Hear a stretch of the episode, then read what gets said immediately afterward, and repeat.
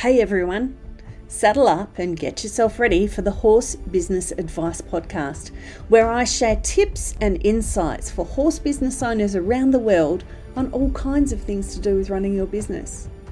I'm Melody, online horse business coach, mother, lover of horses, collector of far too many saddle pads, and unicorn obsessed. I'm absolutely passionate about helping equine related businesses get the confidence to move forward and get organised enough to be able to still have a life and a business at the same time. Now, I don't want you out there struggling to find the help you need, wondering what the hell to do next. I'm here to tell you that you do not have to go on this journey of horse business alone. So come along and join my free Facebook group, Equine Entrepreneurs Horse Business Advice, and be part of a really supportive and thriving community of horse business owners from around the world. Welcome, welcome. It's Melody here. Today, on the very first episode of the Horse Business Advice podcast, I'm going to introduce myself and the business and tell you about this podcast, and then we can get started on this journey together. So, a little bit about me. I live in Western Australia with my husband and teenage son, our two horses, and our two dogs. We live on a property about an hour east of Perth. I am unicorn obsessed. My favourite colour is purple. I've got far too many saddle pads. I'm starting to get a bit of a collection of matching boots. And believe it or not, I've never ever in my life tasted coffee. And the reason I haven't tasted it, can't stand the smell, can't get past it. So I'm really sorry if you're a coffee lover. Hopefully, you don't switch off right now. My career started out in corporate land. Um, I managed a printing company for a while, then I worked as a graphic artist. And ultimately, I became branding and marketing specialist, where I was responsible for the branding and marketing of a couple of different large companies I worked for, mostly in the space of rebranding when the companies were changing their whole look and feel, changing their business name in one case. So, my study background is I was a terminal uh, learner I studied graphic art and design. I've done mass communication at uni. I've collected a heap of other accreditations to do with training, learning software, some writing bits and pieces, uh, and even adult literacy. So I'm a qualified adult literacy trainer as well. Not that I do that anymore, but it's just something that I thought was interesting and learnt all about it. So, when I fell pregnant with our son, I started my own show, brow band, and accessory business. Uh, and the idea was was to leave the corporate job and become a mum. And that is exactly what I did. And I left this very high flying corporate job that was flying me back and forth around the States and putting me up in flash hotels.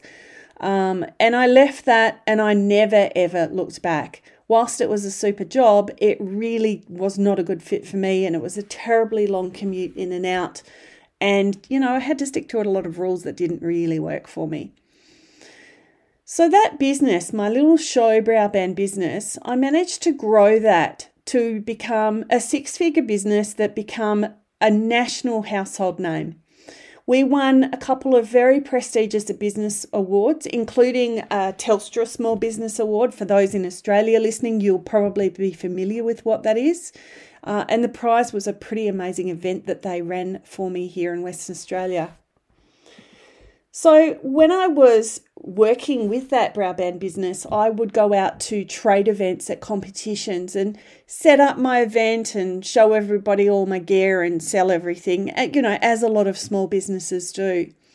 But what I found was happening was people started asking me how I'd got this particular business to where it was today. And I found myself giving just as much advice on what colour brow band goes on a black horse as to how to start up your own small business, how to promote your business a bit better.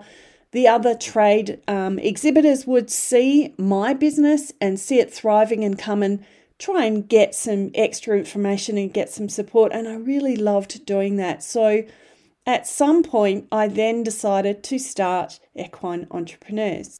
Now, I've got training and a marketing background, graphic art background. It was the perfect mix. So I started this business and I was running the two businesses at the same time.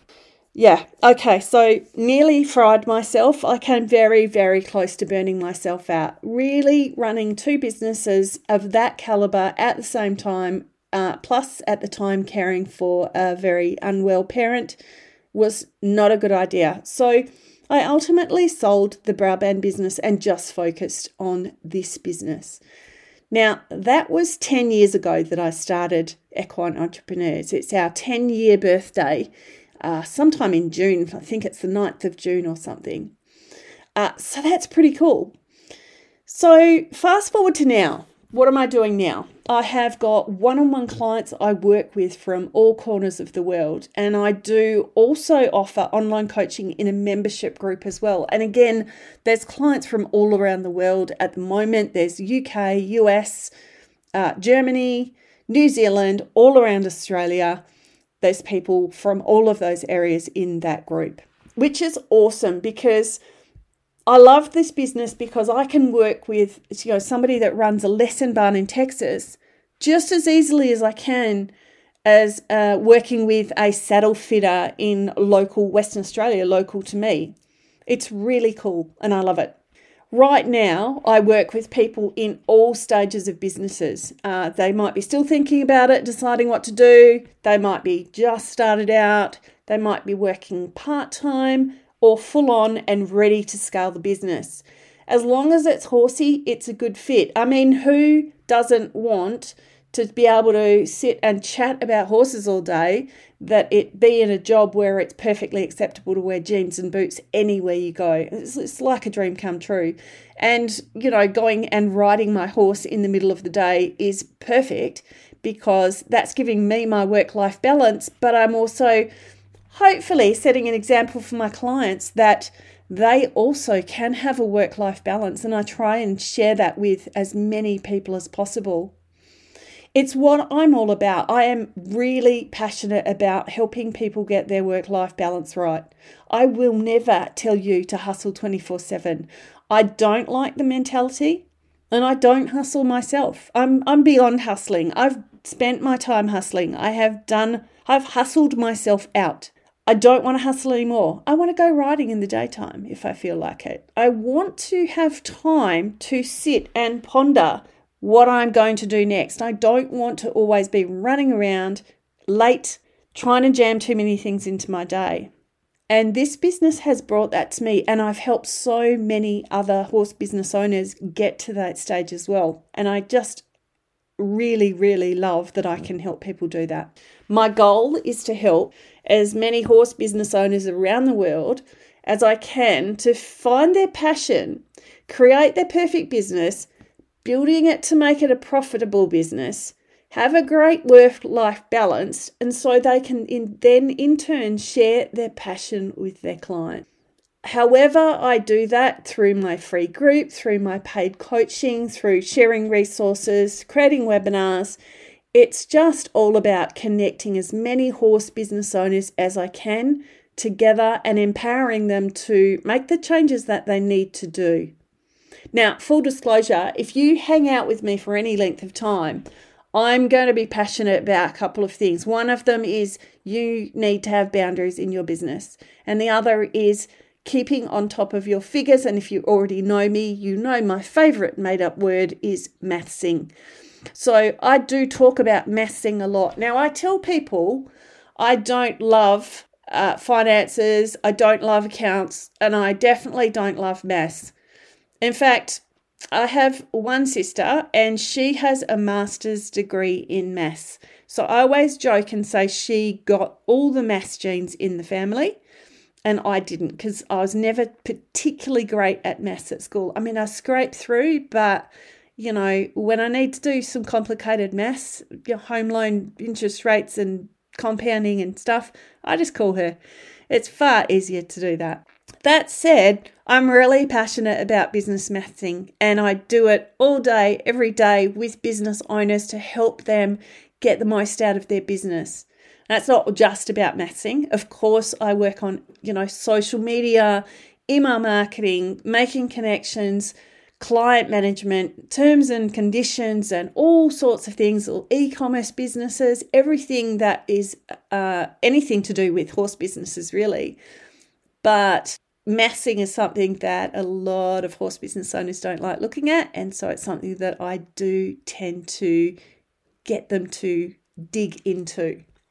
So, that is a little bit about me and what Equine Entrepreneurs is about. Uh, I'm going to be creating some more podcasts for you, but at any stage, if you've got something that you would like to hear, please drop me a line and let me know, and I can create a subject for another podcast down the track. I'm going to be interviewing some really cool people that have got some stuff to share with horse business owners, as well as just sharing some general tips and bits and pieces that is going to help you in your horse business. So, before I go, don't forget, come and join my free Facebook group, which is Equine Entrepreneurs Horse Business Advice. And don't forget to go and find me on Instagram and Facebook. If you look for Equine Entrepreneurs, you will find me. All right, have a great day, and I will catch you guys real soon.